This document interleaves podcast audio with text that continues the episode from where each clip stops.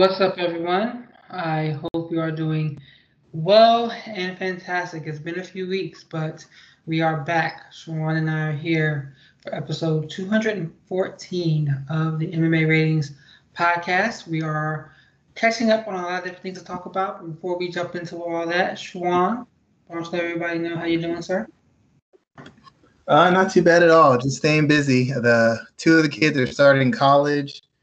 I think uh, one of them is going to take a semester or a year off and then probably move back to Houston area and live with her uh, her aunt and her aunt's wife and kind of take a take a little bit of time off before she starts back in school. Are you ready to um? Are you ready for them to get out of the house? Yeah, I mean, when they, once you get 18, my interaction with them dropped off. Like I told them, y'all, y'all are adults, dude. So I don't, I don't go back and forth with adults. So I just focus a lot more on the eight year old this year, unless they needed my advice or needed money. I, I kind of let them let let them operate a little bit. Well, man, I, I, I commend you for getting the kids out the house, man. That's a that's a big step for them.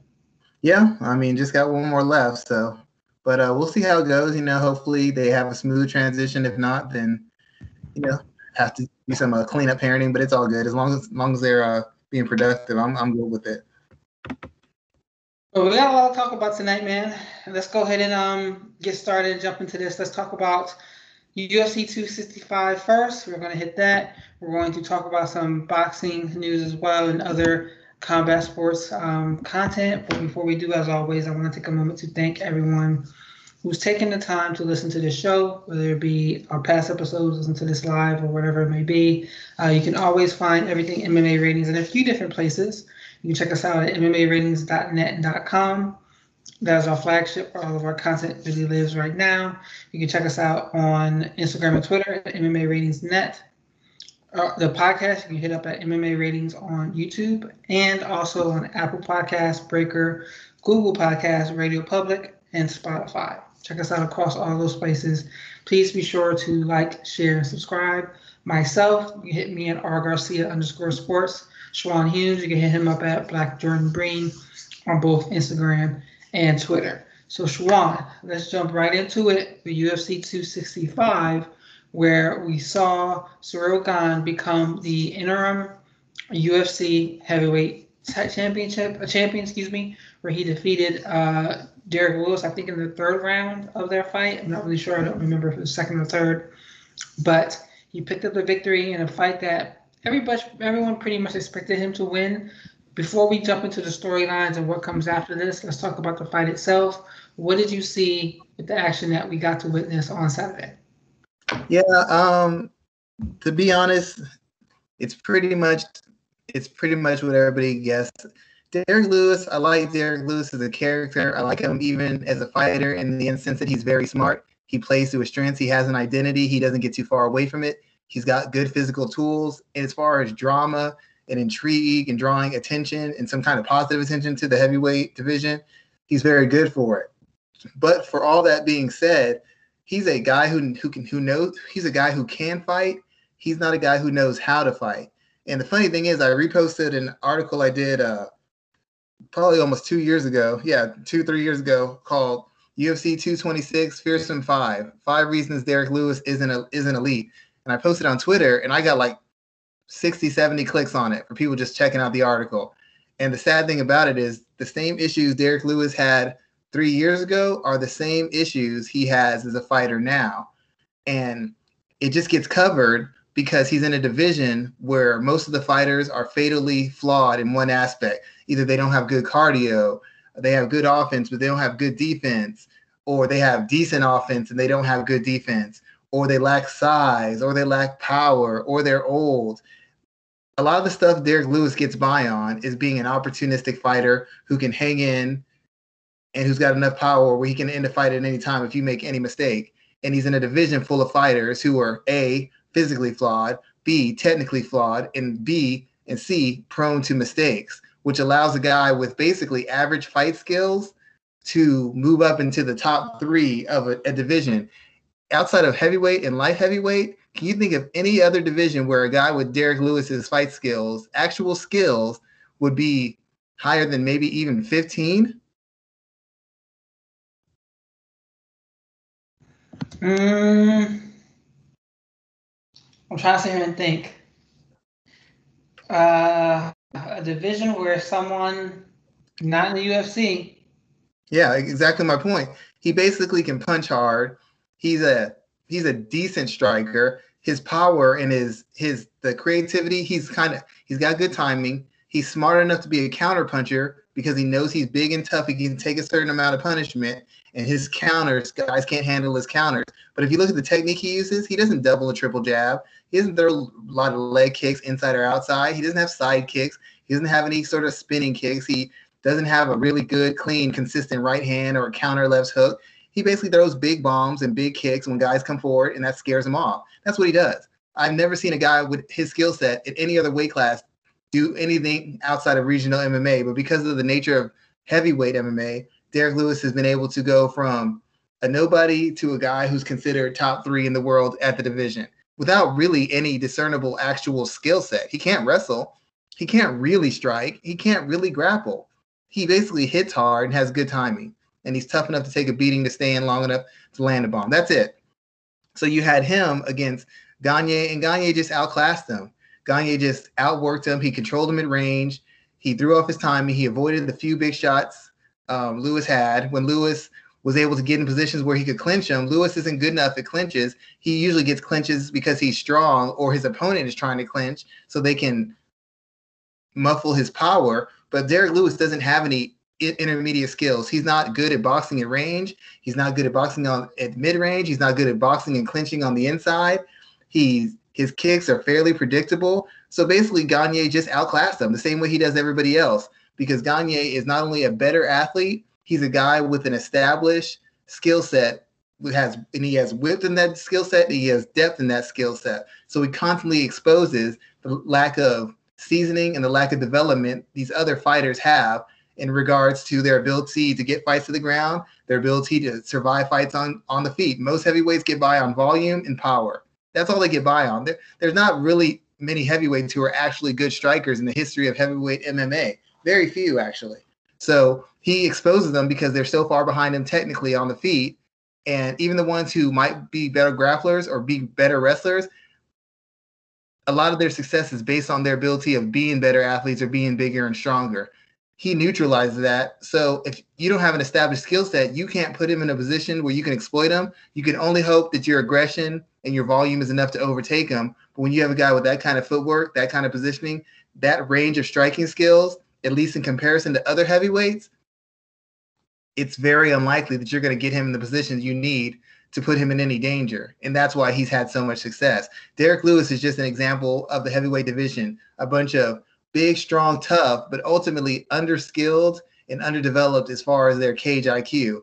And Ciryl Gane's style and his depth of skill in striking allows him to navigate and expose every single one of their shortcomings and do it in a manner that makes it look that they're it's embarrassing for them to be in the same cage as him. So it was, it was just a one sided match between one guy who can fight and one guy who can fight and knows how to fight. That was the biggest difference. So let me ask you this then. With Gane now, he is interim heavyweight champion. The push right now is for him to face Francis Ngannou next. That's what Dana White is talking about more often than not. Is that the fight that we think we will see next, or do you think they're going to end up doing something else? Let's start there. Um, I mean, I guess that'd be the biggest fight. I mean, Ngannou wants a money fight. If he can't get Jones, the biggest other fight in division would be Gane. And Gane being undefeated and being a former former teammate of his, who still coaches under the coach who Ngannou says cost him his first white world title against Stipe Miocic. That that has a storyline and that has interest. You have a guy who knocks everybody out with only a few hiccups, and a guy who outclasses everybody with no hiccups. And they both came from the same camp. They both came from the same country or started training in the same country. And now each of them has a heavyweight belt. That's a fight you can sell because whoever wins that fight is legitimately the best heavyweight in the world decisively. Um, it's really the only fight out there. If if they're not going to pay Jones, then there's no other fight out there for Ngannou to take outside of Gane, and there's no other fight that Gane could possibly want outside of uh, fighting Ngannou? What's the point of fighting anybody else at this stage? Fight me, defend his interim title against Miocic, defend his interim title against Jon Jones. That doesn't do any good. He might as well just go for the for and dispute it because that just increases his his his salary, his wallet, and that makes him look a lot better if he can beat Ngannou. So with this, we have Francis Ngannou as the champion right now, as the main champion. I'm, I mean, I'm still calling him the undisputed champion. I'm not really, you know, dealing with the other bullshit that they got going on.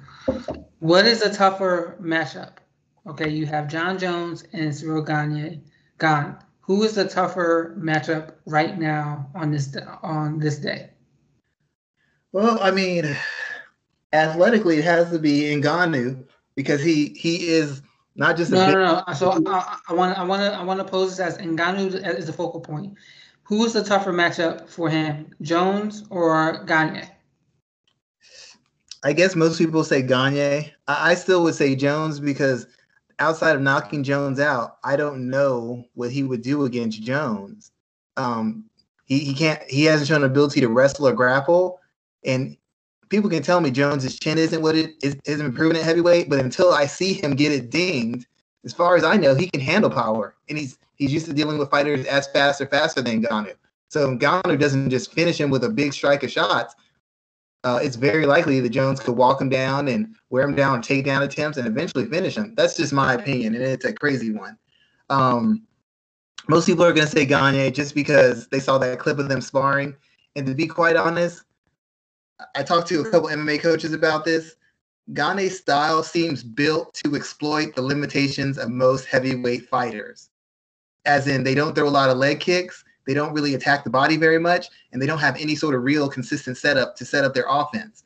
His whole style is based, I mean, he holds his chin up kind of high, but you can't exploit that if you don't throw in combinations, if you don't set it up. Um, his legs are there. He uses kind of a slightly karate but slightly kickboxing stance. You could attack his legs, but you'd have you'd have to be a fighter who's trained that enough or attempting a leg kick would wouldn't open you up for a counter because leg kicking against a guy who's a better striker than you is a he's just going to kick you back and b he might just counter you with the punches so Gane's whole style is built to exploit the many holes in M- heavyweight MMA most guys they're really only good in one aspect of it and they're not and that aspect is highly attribute based so he's able he's a step and a half ahead of them And Ngannou isn't going to wrestle him. Ngannou isn't going to grapple him. From what we've seen, Gane, uh, Ciryl, Ciryl is a better grappler and better wrestler. The only thing that's going to happen is it's going to be on the feet. And Ngannou, for as much as he's improved, he's not a particularly deep striker as far as his skill set. He throws a couple leg kicks, couple body kicks, but he's basically throws one, one twos, body kick, leg kick, and a couple, you know, maybe uppercut, counter hook. He's he doesn't have a really deep skill set he basically overwhelms you with his athleticism. He gets you to bite, show your hand, because he's a counter fighter, and then he unloads and cleans you up off the counter.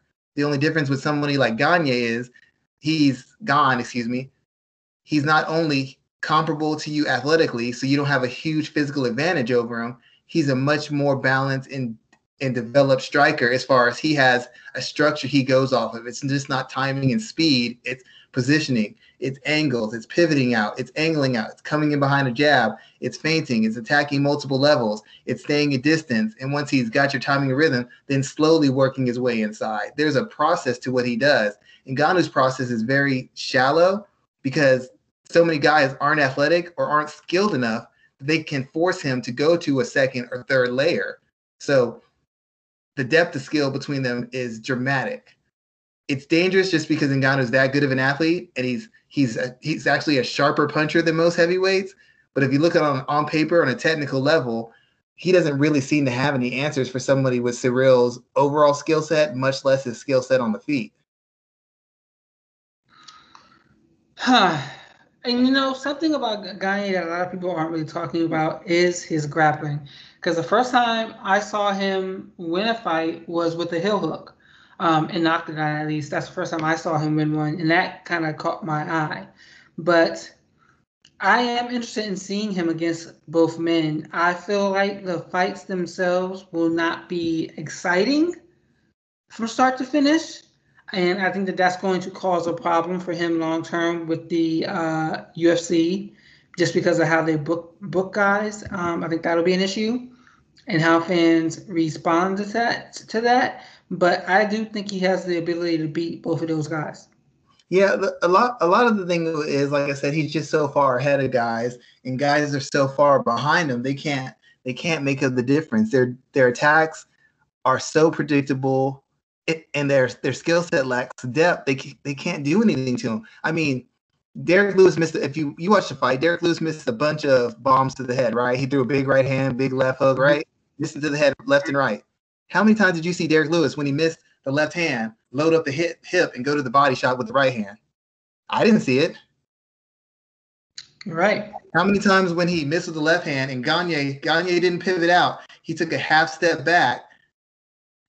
Your hip is loaded up. You could fire that leg kick, and there's nothing he could have done about it based off his stance and the distance he moved. But at no point did he try an inside leg kick, outside leg kick. Even when he does that jumping kick, he just did the high kick. He could have went low, then went high. He could have showed, even if it wouldn't have resulted in a win, it would have showed that he was making the correct reads. Derrick Lewis just kept doing the same thing. He made no adjustment. And I don't know if it's because his corner didn't see it, if Derrick Lewis didn't see it, or if it's because he doesn't he hasn't developed enough of a skill set to exploit when a guy takes away his initial line of offense. Once he took away the big right hand, the left hook, it was easy money for Gane. He didn't throw any Lewis doesn't throw inside leg kicks. He doesn't throw outside leg kicks. He doesn't throw kicks to the body he doesn't throw punches to the body. He doesn't throw head body head combinations or head body combinations. It's big right hand, left hook. That's it. There's no jabbing your in, way in. There's no jabbing your way out. You got a guy who's basically going to use two weapons, and neither one of those weapons is world class. It's like if you fake, you grapple the guy, and the guy basically has a double leg takedown, which he's okay at, and he can jump guard at, which he's okay at. You're going to shut that down and kill that guy because he's not good enough at either one of those things to threaten you, and he and he doesn't have a backup set of skills to test you if in case you get lazy or in case you give him an opening. He he can't grapple off his back, so when he jumps guard, he's done. And if he, he can't grapple his back, so if you counter, you stuff him and put him on his back, he's done again. So essentially, you take two weapons away, and he it's a wrap for him. And that's the same thing with having Derrick Lewis. There was no body punching. There was no leg kicking. He had the opportunities to do so. He would have caught Ciryl off guard if he would have done so, because nobody's seen Derrick Lewis do a, a, uh, concentrated body attack, a concentrated punch kick combination attack. Nobody's seen that. There's no way to prepare for that. It would have given him a round and a half of a relief and then opened up the right hand and the left hook again because now Ciryl has four things to look out for.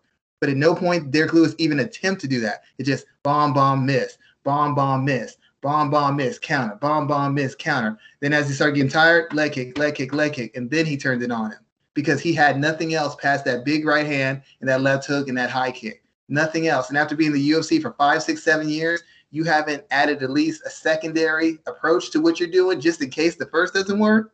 It's inexcusable. But that's the heavyweight division. You can get by on that nonsense. There's no other division you can get by on in a big right hand and think you're getting any further than maybe 15 to 13. He got all the way to number two with no grappling skills, no wrestling skills, and nothing more than a head kick, a big right hand and a left hook. I mean, you're not wrong there, sir, at all. There. Um, let me ask you this question before we move on. What fight is a bigger payday for Ngannou, Jones or Gane? Hey, one more thing before I answer this question. When uh, you know when Gane fought Rozenstruik? Yeah. Everybody said that was really boring. You know why that was boring? The same reason that if you faced a grappler who was comparable, who, who had similar experiences to you, and was maybe not good enough to hurt you, but good enough to make you work, it'd be a boring grappling match because you couldn't just dominate position, right? You couldn't just get a takedown left and right. You couldn't just hold him left and right. You couldn't just finish him. You have to work the submission. He might squirt out. You might get him down. He might squeeze out.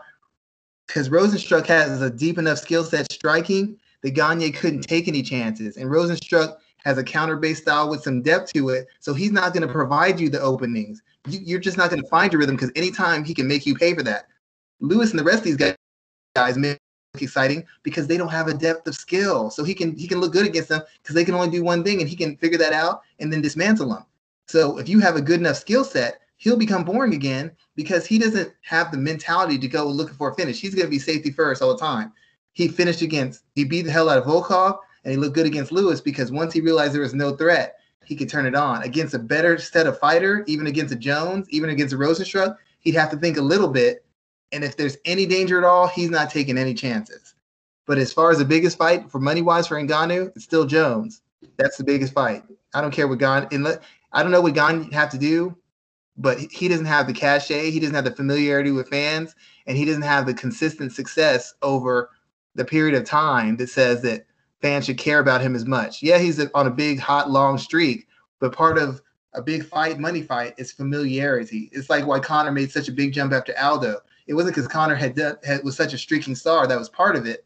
The second part was he he had beaten an extended, consistent, very dominant champion. The same way Ronda Rousey got that bump from beating Miesha Tate. Miesha Tate was so familiar with MMA fans when she beat her. If she didn't fight Miesha, she never takes that rocket ship to the top. Those two fights with Miesha are essentially what separated her from everybody else. If she just would have fought a Liz Carmouche, that wouldn't cut it.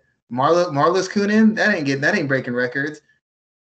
Miesha Tate helped her break those records. Just like um, Francis Ngannou needed um will need Jon Jones to break their records, just like Stipe Miocic needed DC to really make money because DC could sell. DC had interest. You know, it's it's it's part of the combination of being familiar with fans and being familiar with the casual fan. So Jon Jones is still the biggest money fight, even if he's not necessarily the, the most dangerous fight, and he'd probably be the most dangerous one because he'll take chances. He's still the biggest money fight. Okay, okay. Let's let's look at the rest of uh, UFC 265, where man Jose Aldo looked very very good in the co-main event there against um was it Pedro Munhoz he fought, but yes, he looked sir. extremely good in that fight. What did you see from Aldo that really cemented the fact that he is still able to go at this time in his career? Um, I have to shout out host the Heavy Hands and uh, combat sports analyst, writer, and podcaster Connor Ruebusch from the Heavy Hands podcast, um, who who is one of the best scouts and analysts as far as working with fighters and helping them come up with game plans. I've talked to many world class camps; they have always given him credit. And just as a side note, he's seen me spar before, and he's given me the blessing of calling me crafty in my skill set and style. So, if anybody knows Connor Ruebusch, they know it's crafty that means you can go. Take that as you may. Take that as you may. He said that about me, so take that as you may. But um, the biggest thing that separate Aldo is, is his defense. People keep forgetting everybody can do damage once you get to a certain level. What separates fighters, and I'm thinking about doing an article on this, what separates the very best, most dominant fighters in every division is their ability to take things away from their opponent. Your opponent's having success with the jab, you take that away. The leg kicks are working, you take that away. The throwing combinations, you take that away. They're pressuring you, you take that away.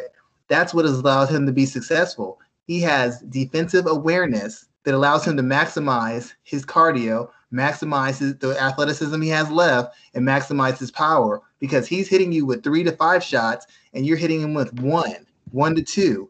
That's going to be a losing proposition for everybody except for guys like Max Holloway, who, who can just up their rank who can ramp up their volume and keep going and never fade, or Alexander Volkanovski, who can do a combination of volume and physicality and not get worn down.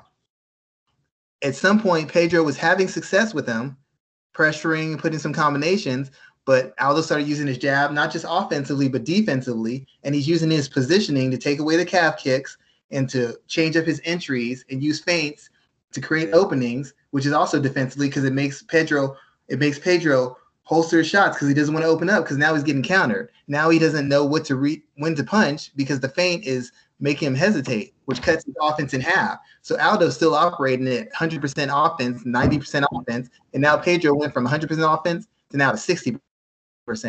30% is a huge hit to take as far as your your volume, your activity, and your intensity. Imagine if you're grappling somebody and they go 100%, then you start shutting them down. Now they're down to 60, but you're still at 90 you're going to kill that guy. You're finishing him in the next 30 seconds to a minute because you've almost cut down his whole offensive pressure activity techniques by almost almost 50%. He's done. It's over. And that's been the difference. And if you look at all the great fighters, Anderson Silva broke records, right? With his defenses, he wasn't technically defensively sound, but he was, was regards to feel and reaction time and ability to read an offense.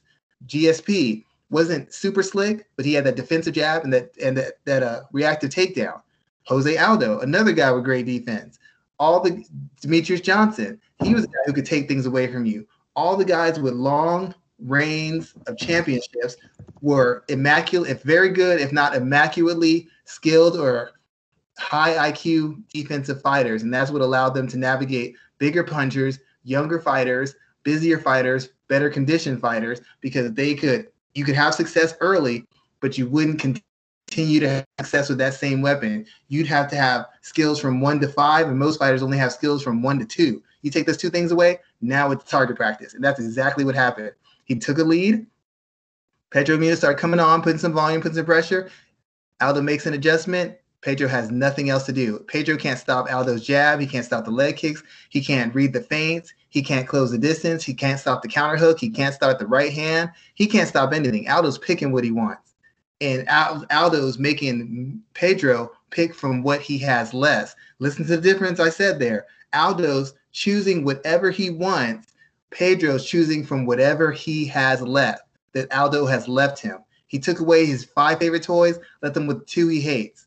Well, he ain't playing with those. That's what he's got to pick from, and he ain't very good at those two. Hmm. Now, with what we saw out of Aldo on on Saturday, is this Aldo capable of one last title run? Well, first before before we get that, I gotta say one thing. I'm getting tired of being told how good Sean O'Malley is Sean O'Malley is beating up on regional fighters and guys who've been knocked out two or three times in their last two or three fights, and he's getting performance bonuses for knocking out guys who were shop worn. Thomas Almeida, who's the other guy? Uh, I forgot his name. He used to be a WEC guy. He knocked him out, knocked out some regional fighters. Jose Aldo is five and five, fighting the very best in two divisions and giving a good account of himself in every single opportunity. But they consider Sean O'Malley to be better and higher ranked than him. Just a disrespect. I don't think so. He's ranked higher. I think he's ranked higher. He's ranked higher. I saw Sean O'Malley wasn't even ranked. Hold on. Bantamweight? I, I thought he was ranked higher. Maybe I'm wrong. No, Jose Aldo is five. Sean O'Malley isn't ranked at all. Okay, thank God. Okay, there you go. Sorry.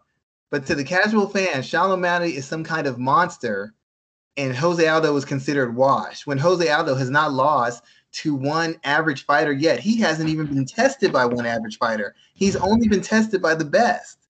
Only the best has beaten him. Um, I there think was an interesting stat that um, came out on I think leading into Saturday's fight that since his fight with Conor McGregor, he is five and five. He being Jose Aldo. Those five losses, one is to Peter Yan, two are to um, Max Holloway. And who are the others two? Peter Yan, Max Holloway, Volkanovski, and uh, Marlon Moraes. Marlon Moraes, yes. Volkanovski beat him too? Yep. Yeah, so look at that. That yep. run of five names is, I would honestly say, might be just as tough, if not tougher, than the five than the names Conor McGregor has fought since that fight. Yeah, no, I and and the funny thing is, both guys, even though uh, uh, clearly Aldo's doing better, both of these guys have only lost to the very best. They're not losing to Bobby Greens and Sean O'Malley's and and Aljamain Sterling's and all this. They're losing to the peak of the best. Conor lost to the number one, number two lightweight. Two guys who might be number one and number two or top five lightweights of all time. Jose Aldo lost to two of the best featherweights of all time and he lost to at the time a guy who was ranked top five in a bantamweight. So I mean, like, who are they losing? Not losing nobody's. Any most people lose to the guys they lose to. They don't lose to the guys that other people lose to. They only lose to the guys who usually beat everybody. But back on topic, I think Jose Aldo clearly can make a run. It the the the main thing is he's got the defensive soundness, the strategic awareness, and since he's been with the same camp, he's with a corner that knows knows how to knows how to push him, knows how to motivate him, knows how to manage him perfectly because they've been with him his whole career. And most of all, like I said, he's disciplined and he's defensively sound. Corey Sandhagen, great dynamic athlete, could land something big on Jose Aldo, but it's just as likely Corey Sandhagen spin spinning back fist, spinning elbows, spinning back kicks himself into a decision lost against him. Um, Marlon Moraes wouldn't beat Jose Aldo in a second fight. I don't know. I mean, Petr Yan still has a pretty good shot. I think Jose Aldo would beat the hell out of Aljamain Sterling. I don't think Aljamain Sterling beats beats Jose Aldo. Jose Aldo might stop Aljamain Sterling inside of inside of four rounds. I really believe that. Um, the only person who I'd say might really give him a problem, TJ Dillashaw. If Dillashaw's chin holds up, then he could probably beat Aldo because he's not going to get tired. He's going to keep on throwing volume. He's going to keep on pressure. He's going to keep on leaning on him.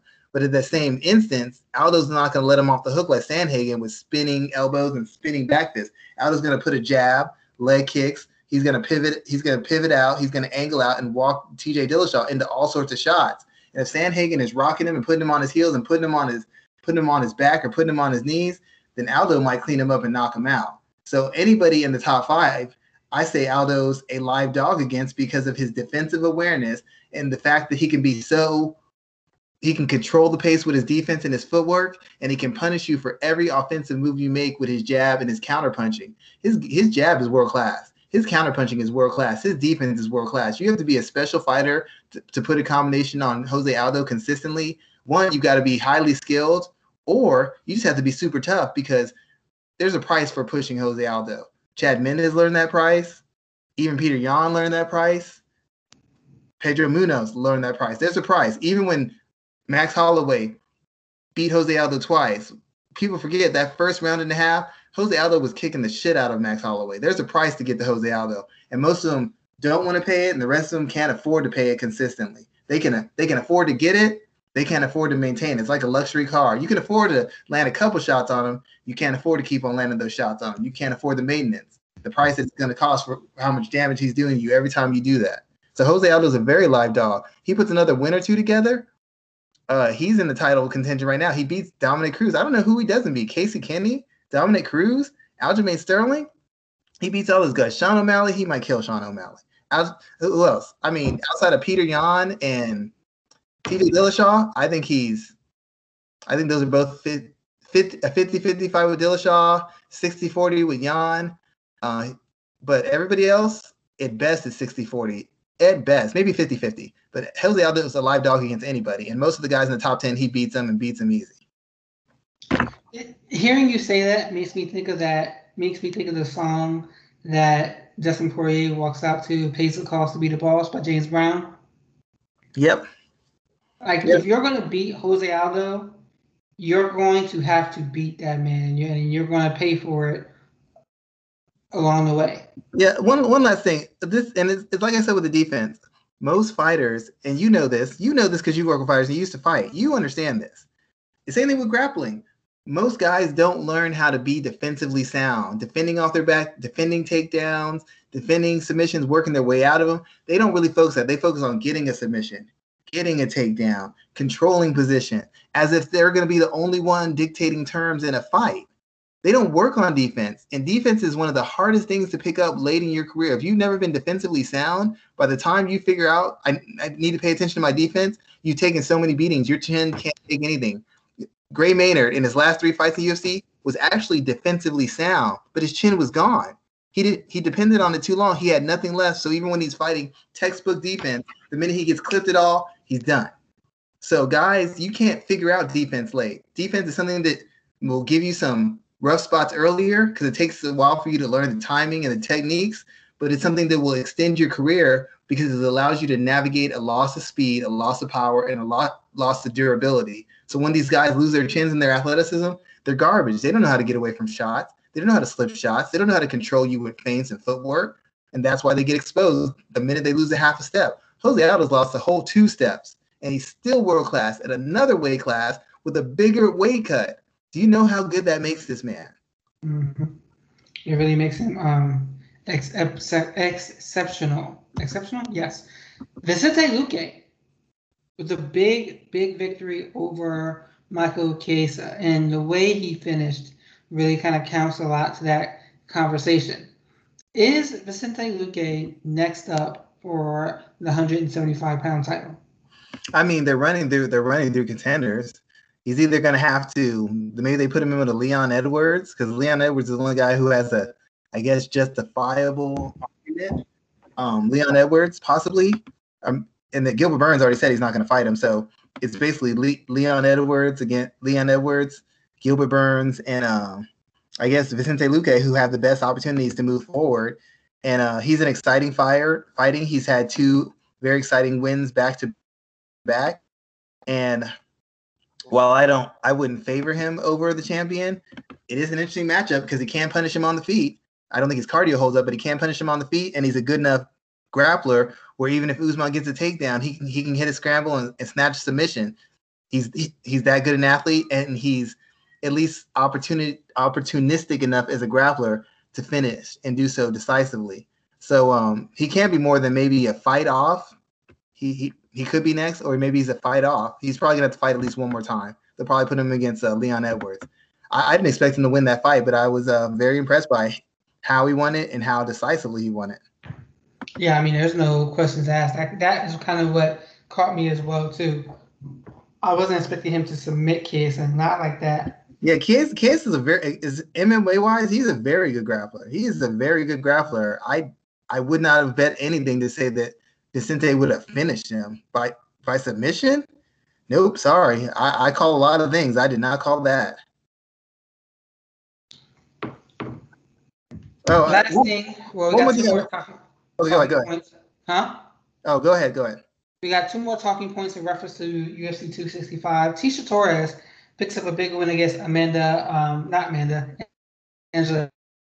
There were some different wrinkles to Angela Hill's game, but I it, it went kind of how I figured it was going to go. That she couldn't deal with the overwhelming pressure that Tecia Torres was going to bring to the fight. Um, I'm curious. I'm curious because because you're a very smart fight fan. You used to coach. Uh, what are these wrinkles that you saw from from from Miss Hill? Because I mean, if you look back at the first time Tecia Torres fought Angela Hill, Tecia won off of her wrestling. She was able to take Hill down multiple times and secure the positions, and Hill couldn't get up. All the takedowns in this fight came from Angela Hill. She, she took her down three times she advanced position. She advanced in the on belly. She advanced to um, mount. And I don't know if you follow her on Instagram, but she's been training with. You know who Victoria Anthony is? She is. A, she was on the Olympic wrestling team in 2000 and uh, what was the last one in Rio 2016? Yeah, she was on that. Victoria Anthony was on that Olympic team, and Angela Hill's been training with her and Jenna Bishop. Jenna Bishop is a um, ADCC level uh, grappler who is making her MMA debut. And if you look at what they've been training, especially that um, Uchimata kind of takedown off of the fence, Hill was able to hit that a few times. So her wrestling and grappling have gotten better in that space, but she wasn't able to put it all together. Okay, from the first fight, yeah, I I could have sworn Tecia took took Hill down once or twice. I could have sworn I saw that. Maybe I didn't. In the, in the second fight? Yes. Uh, let's check. I, I want to say she took down at least once. But my my biggest issue while you're checking on this, my biggest issue with Angela Hill isn't that I don't think she can wrestle. To be quite honest, before she started working with these girls, based on her physicality and how she works from the clinch, I don't know why Angela Hill doesn't take more girls down in the first place. She's physically stronger than most of them, and the fact that she dominates and clinches with knees and control basically sets her up perfectly to, if nothing else, sweep a leg and throw him or drag, snap down and drag him. It's not like wrestled before. She physically is much stronger and much more conditioned than a lot of the girls she's. I don't know why she hasn't taken it upon herself to be more of an offensive threat in the first place. Um, that seems to me like a, it's an improvement, but it's the most obvious improvement because she just hasn't e- even really made a consistent attempt to be an offensive grappler or wrestler for the majority of her career, to be quite honest. What concerns yeah, she really hasn't. Um, and to answer your question, Angela Hill had takedowns in rounds one and two. Tecia had one in round three. My whole thing, my whole thing issue with Angela Hill is this: if you will use takedowns with your striking. And, and Torres tried more than one takedown. She only got one, but she tried a lot. Angela Hill is so deathly afraid of being taken down and controlled that she will throw less volume on the feet. She won't counter because she's afraid if she misses, you got a reactive takedown. She won't lead because she's afraid she'll give up her hips. And she doesn't like to, she won't get into heavy exchanges because she's afraid in the middle of exchange, you'll drop down and take take her down. And so as a result, on the feet, she doesn't throw as much as I would like her to throw. And even defensively, her whole defense, her defense is kind of like it's kind of Dominick Cruz-ish like. But the thing is, previous to this new incantation of her, she never mixed in takedowns. So she'd be she'd be able to slip or block a couple of shots, but she wouldn't be in position to counter because Dominick Cruz's defensive footwork takes you out of position to counter unless you're countering with a takedown. Now that Angela Hill is in, incorporating takedowns into it, their defensive move she makes sets her up to get clinches, get takedowns, get tie-ups, whatever you want to call it. But the fact of the matter is, as long as you're mixing in takedowns into your offense, Angela Hill has seems to have no faith in her ability to finish from the ground on her back or to scramble to get back up. And that's why she cuts down her offense, and you can essentially outwork her. Michelle Waterson, after she controlled her for that round, that fight was 50 50 at best for Angela Hill because now she didn't want to throw with any power or any combinations because she was afraid of being taken down and controlled again. It, has been a common theme with her. So it this theme continued because Tecia Torres did wasn't successful takedowns, but she kept attempting and kept throwing her strikes off failed takedown attempts or off fakes for takedowns. And Hill did not open up or counter heavily because she did not want to get taken down again.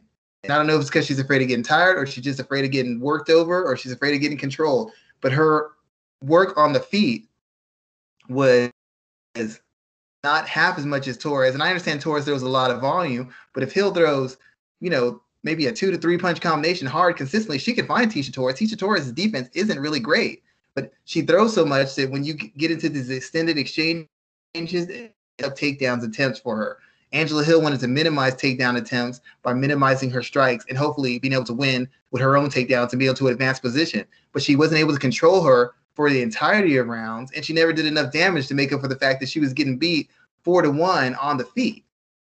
So while there's an improvement, to me was an obvious one. One I don't know why she didn't do at least two, three years ago, and she still has the biggest problem of she gets so defensively. She gets so defensive as soon as the takedown threat is there as good as a striker as I'm told she is, she she drops down by 50% the minute she realizes you're going to actively try to take her down because she doesn't want to open herself up to it. And I don't understand how you are in a sport like mixed martial arts and you are deathly afraid of being taken down. You essentially take off half your offense because you can't throw certain kicks, punches, or use certain setups because they're going to create takedown opportunities.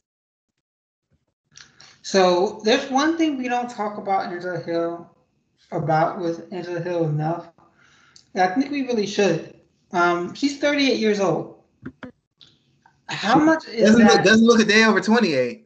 She doesn't. I mean, the woman does not age whatsoever. She doesn't even scar. It looks like after her fight, she does not age. She will never age. She's 38 years old. How much is that playing? How because it looked like she looked a little bit slower on Saturday. How well, much is that playing into what we see from her fight in and fight out. I think that's part of it. I think she has lost a step or two. She's obviously still a better athlete than a lot of gir- girls, but she has lost a step or two. And then also when you factor in the fact that now she's when you make a takedown threat once again, she gets real hesitant to fire off, which means whatever speed she has left, whatever explosion she has left, she's reining it in because she doesn't want to subject herself to being tied up against the cage or dragged down on the ground. So she hinders herself also because of uh, the te- the hole in her game. Technically, strategically, it, it hinders her. It makes her opponent's job easier. Technically, it hinders her. It makes her opponent job easier. But yes, she's no longer the dominant athlete. She was a dominant athlete maybe two years ago, and she couldn't put two wins together to save her life. And now she's once again she's becoming a better fighter. She's fighting smarter. She's showing a better array of skills. But now she doesn't have the physical tools if she would have had this two years ago, she takes someone down, she'd probably just run them over. But now she doesn't have those physical tools anymore. So of who she was as a fighter, certain things that she that used to be would be kill positions for her now are no longer kill positions. The certain things she could dominate in clinches and physically control people, she can't do that anymore. And she's not going to be able to do that much, much moving forward. So um, I like the growth from her, but it's so late in her career. I don't I don't know if it's enough to turn anything around. And even in her peak, she was never great.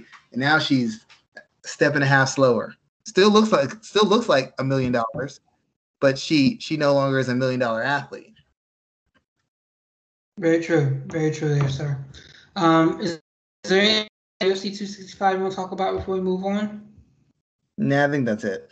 All right, good stuff. We got some interesting news from boxing. I think yesterday the news dropped, but Errol Spence is out against Manny Pacquiao due to an eye injury, and I can't. Yordenis Ugas is yeah. in instead. He's a Cuban fighter. What do we know about him, and what should we be prepared for with this fight with Pacquiao? Uh, he's tough. He's physically strong.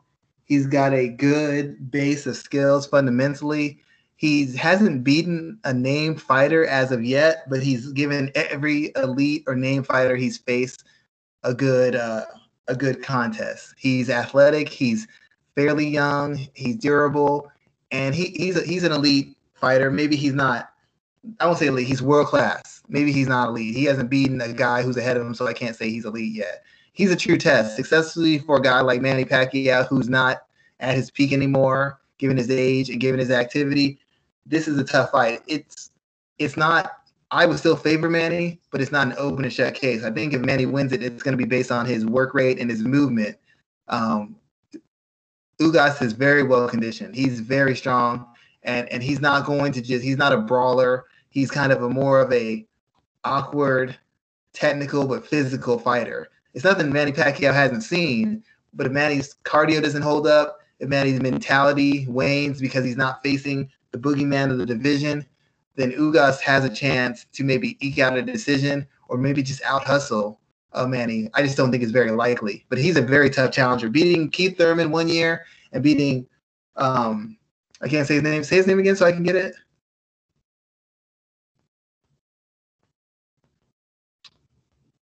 Let me look at it again. Hold on. Um, Yordenis Ugas is I'm Ugas beating him and beating Thurman back to back is probably one of the better resumes in the welterweight division recently because anybody who's got a better one has probably fought Errol Spence. Danny Danny Garcia in his last two fights would have a better one, but that's because he fought Errol Spence. Sean Porter would have a better one, but because he fought Errol Spence. But outside of that, that um, he's still facing a top top ten ish, top seven type guy and given the fact that he's 42 and he's not putting the fight off and he's continuing with the fight, that tells you that Manny Pacquiao either A needs the money or B he just wants to be great. And um, beating Ugas is going to be another feather in his cap, and it's going to give a lot of other people ammunition to say, "Hey, this guy is still is better than Floyd. Maybe Floyd was better at his peak, but Manny's peak has lasted over seven, eight weight classes in over 20 something years." And he might just be like the LeBron James compared to Michael Jordan. Michael Jordan never lost a title fight, a title a title championship run in uh, playoffs.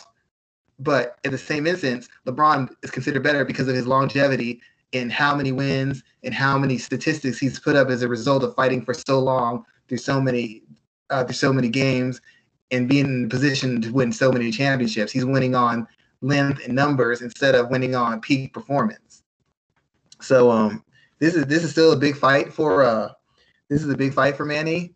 It's it's not a pay per view fight. It is not that, and um, it's not the challenge Spence is. But I don't want anybody to think that Ugas is not a legitimate challenger. He's not the most dynamic. He's not the prettiest fighter, but he is a world class fighter. And Manny beating him does mean something. It does carry weight. The biggest yeah, concern I, is what happens to Spence. The biggest concern is what happens to Spence moving forward. I was surprised they found someone on such short notice. I mean, it's about what, 11 days out? Is that, did, did that surprise you, or, or do you think that they did it just to save the fight? They just did it to save the fight. They're hoping that Manny Pacquiao fighting a world class younger guy, because Manny Pacquiao can still sell. I think Manny Pacquiao did a half a million against Adrian Broner. Ugas isn't as known as Broner, but Manny Pacquiao defending his title, taking another step to boxing immortality, probably is going to get should get them you know, it's a tough fight. It's a good fight. It might get them another half a million, maybe three, 350, 375, 400,000. It's still going to generate pay-per-view sales. It'll still be higher up in the pay-per-view sales, and they don't want to they don't want to waste a fight with Manny because you don't know how much longer you're going to have him. Uh, so them bringing up Ugas because Ugas was fighting somebody, but that's not a big fight. Ugas wants a big fight. He wants a name guy. He's on weight. He's on the same card. Just move him up. Now, if Keith Thurman would have been in shape and ready to fight, they might have put Mikey Garcia would have been in shape and ready to fight. They might have put him in. Hell, if Danny Garcia was in shape and ready to fight, they might have put him in. But none of these guys is ready to go at the welterweight limit. So they had to go with the guy who is one, world ranked, world class, and two, ready to fight. 100%. He was going to fight on that same night anyway. So he's peaking around the same time either way. And we're going to stick with boxing for the next topic. Um, we are going to see Anderson Silva and Tito Ortiz box on Triller. Swan, what the hell is happening here? Well, I get why Anderson's doing it. It's a it's a money fight. Tito's gonna talk some trash. Tito still has some cachet. He's got some popularity. And um, I mean, after beat, I mean, after beating uh, Julio Cesar Chavez Jr., you know, it's another payday. And to be quite honest, I don't see how Tito Ortiz wins this. He he wasn't even a marginal boxer in MMA. I have no idea how he wins this fight. He can't box. I mean, he could clinch and clutch his way, and maybe Anderson will showboat his way, and it goes to a decision. But him actually beating Anderson Silva in a boxing match, I don't know that there's many MMA fighters from any weight class, from welterweight to middleweight to light heavyweight to heavyweight, who I would actually bet against to beat Anderson Silva in a straight up boxing match. I can't I can't name I'm sorry, I can't name too many at all. Anderson, as far as mixed martial art, is one of the maybe maybe the most unique as far as he's got idiosyncratic technique and an approach. But as far as being able to be functionally effective and having trained boxing and consistently sparring boxers and working on his boxing technique and his feel and his savvy, there's like maybe two or three other guys in the UFC who's put that kind of work in. And Tito's gonna. I hope he's get paid. He's getting paid well because he's going to get embarrassed and he's going to get beat up unless Anderson's chin is completely gone and the first time he touches him, Anderson falls over. Otherwise, I don't see how Tito wins this because Julio Cesar Chavez hit him clean a couple times. Hit him to the body with some shots. He hit him to the head with some shots. Anderson was still there. So I don't see this being very competitive. And I just hope Tito is paid. Uh, I hope Tito is paid very well for this, for this, for this, this whooping and this embarrassment he's going to get. Yeah, I'm actually kind of looking forward to it just to see him get his ass kicked and or him being Tito Ortiz getting his ass kicked, especially after uh, him being put out of the, um, city council position he held in Huntington Beach. Um, last topic I wanted to cover real quick: Jacare Souza retired, um, former Strikeforce champion, former title contender for. Uh, the UFC. I don't think he ever fought for the belt. Did he fight for the title? No. No, he never fought. So he's among the guys, the best guys who never won a UFC title, in my opinion. What are some of your thoughts about Jacare's place in MMA history? Uh, I mean, even without the UFC title win, I consider him to be one of the the better middleweights of his time. Uh, one of the one of the one of the the uh, world class. He was one of the world class grapplers who kind of started the trend of reinvigorated the trend of world class grapplers going in because for a while world class grapplers dominated. Then they started losing, and they started losing a lot.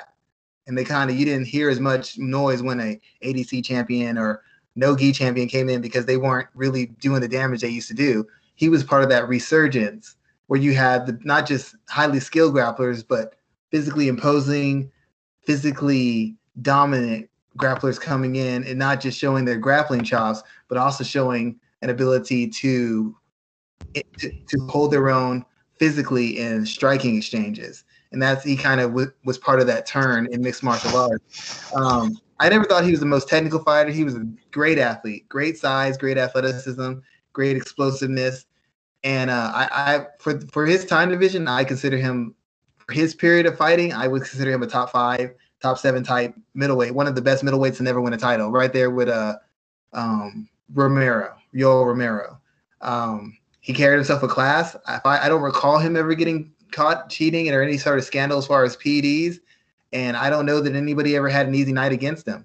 and and he's beaten his more he's beaten his fair share of ranked fighters. So I would definitely consider him one of the probably one of the best middleweights of all time.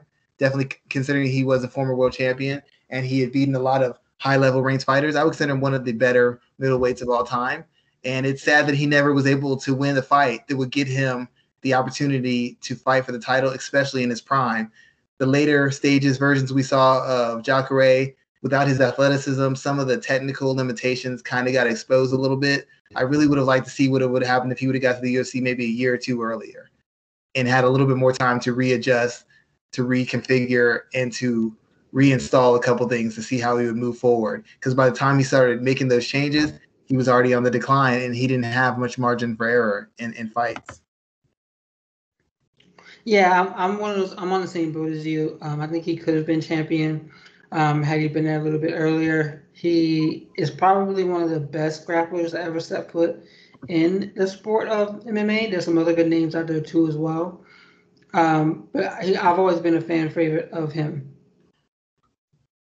Yeah, he, like I said, I, I didn't I wasn't the greatest fan of his, but I, I felt that I feel that in hindsight, people who only saw him in the last couple years, they don't understand how good and how physically dominant he was. Like nobody walked through him, nobody had an easy night with him. He was capable of giving anybody the business on any given night, and he just was never able to put it together to get in position to challenge for that title fight. And um, you know, I, I respect everything he did as a fighter, but he was never he was he's essentially more or less kind of a Urijah Faber of the middleweight division, more or less. Good stuff there, sir. So, um, why don't you let everybody know what you're working on this week? Um, I'm really thinking about doing an article, uh, breaking down, doing something like a, a defense wins championships and kind of like giving a more ex- extended view of the conversation we had earlier, where I explained how certain champions, what separated them was their ability to be defensive. And that's what helped them not just win titles, but have long title reigns. Not just in the obvious of I slip punches, I block punches, but being able to use certain techniques or certain approaches to take things away from their opponent while while their opponent was unable to take certain things away from them. I.e., you're working at 100%. Now they're they, maybe one or two things doesn't work for you. So you now you're 90%, but you took down 50% of their work. So it's 50% against 90%. Who's going to win that fight nine times out of 10? 90% against 50. 90% is going to win that. So just maybe go a little bit in depth and explain to people why people say defense wins championships in all sports and why it even applies to combat sports and all sorts of combat sports kickboxing boxing the guys who had really really long reigns they weren't just dynamic offensive fighters or skillful offensive fighters they were able to take things away from guys using their defense floyd mayweather muhammad ali sugar ray robinson even mike tyson he had good defense given how dynamic he was offensively and that's what helped him be as dominant as he was and the same thing you see in kickboxing same thing you see in um, mixed martial arts. So I'm really thinking about doing an article like that to kind of expound on that. Good stuff there, sir. Um, I will be doing all the same coverage that I'm usually doing: pro wrestling, MMA, everything along the lines. And with hey, this, this been a, this been a big this has been a big week for you because you got uh you had two of the biggest pro wrestlers in the past 20 years have the number one and number two movies in the in the in the country. And I had, well, no, I, I just saw Suicide Squad a couple days ago. It's actually pretty good. Have you seen it? I have not seen it yet.